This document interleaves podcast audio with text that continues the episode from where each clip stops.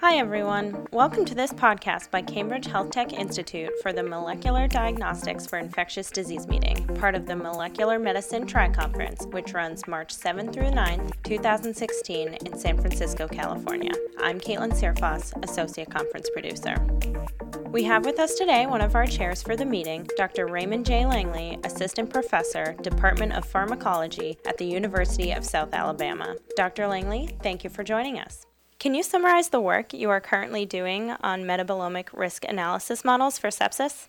Sure, absolutely. The study goes back about eight years ago when I was a postdoc working for my mentor, Stephen Kingsmore. And the idea was that we wanted to take a systems biology approach to sort of understand the risk factors for patients that die from sepsis or survive and some of the progression markers. So we looked at a number of different omic techniques, looking at metabolomics, transcriptomics, as well as proteomics. And surprisingly, what we found was that the metabolomic analysis that we had performed at by Metabolon, which is in Cary, North Carolina, what we found was that um, they were the most predictive in determining patients that would live or die. And ultimately, what we did is we selected a few markers using a number of different logistic regression techniques, which were very predictive for outcome. And these markers, which were basically acyl carnitine esters, looked to be definitive of mitochondrial dysfunction and kind of suggested to us that what we were seeing is patients that were dying were in an energy crisis and were unable to convert basically fatty acids into energy to survive this energy crisis. Anyways, we developed that model and published a paper in Science Translational Medicine in 2013.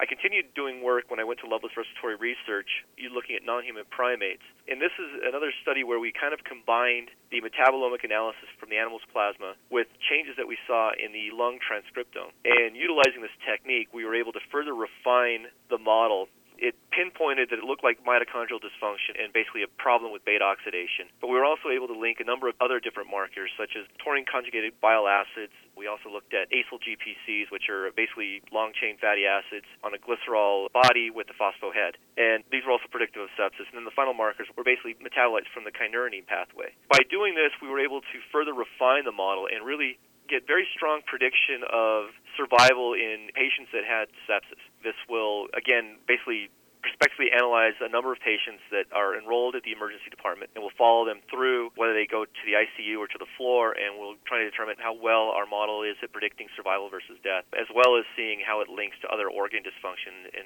are they predictive of organ dysfunctions. What would you identify as the biggest challenges facing scientists in terms of developing technology for metabolics for sepsis diagnostics? Well, there's a number of different problems. I mean, initially, right now, I think the biggest problem is trying to get the platforms to analyze these analytes as quickly as possible in a, a, very short period of time, especially for something that we're looking at, which is a very acute disease and treatment. They call them the golden hours. You have about eight hours from the time a patient develops septic shock to get them normalized, or the patient is likely going to have a very bad outcome. That's the biggest challenge for us right now, is trying to get a platform that we can get these analyses done quickly. Another challenge I think that many researchers will have in this is sort of a lack of understanding of the basic biochemistry. This took me probably about a year to really catch up and understand what all of the different biochemical pathways are. And the final thing that I think is really difficult is sort of, even though you may understand the biochemical pathway, you still have to link it to the organ dysfunctions or which organs are actually producing the metabolites that are changing. And so what we found is by doing integrative omics or marrying the metabolomic signatures with transcriptomic or proteomic signatures, it helps you to identify the biochemical pathway as well as get a better understanding of which organs or tissues are being affected and are actually producing the metabolites that you're looking at. Who are you most looking forward to hearing from at the Molecular Diagnostics for Infectious Disease Conference?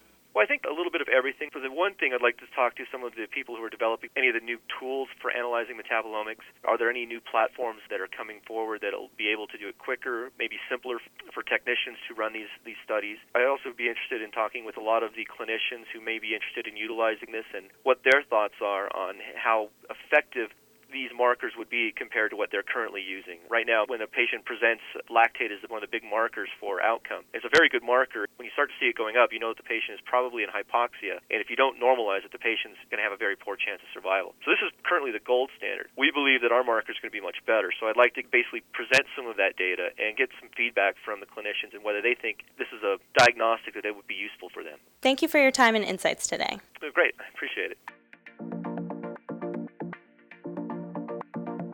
That was Dr. Raymond J. Langley, Assistant Professor, Department of Pharmacology at the University of South Alabama. He'll be speaking at the Molecular Diagnostics for Infectious Disease event at the upcoming Molecular Medicine Tri Conference, taking place March 7th through 9th, 2016, in San Francisco, California. If you'd like to hear him in person, go to triconference.com for registration information and enter the key code podcast. I'm Caitlin Searfoss. Thank you for listening.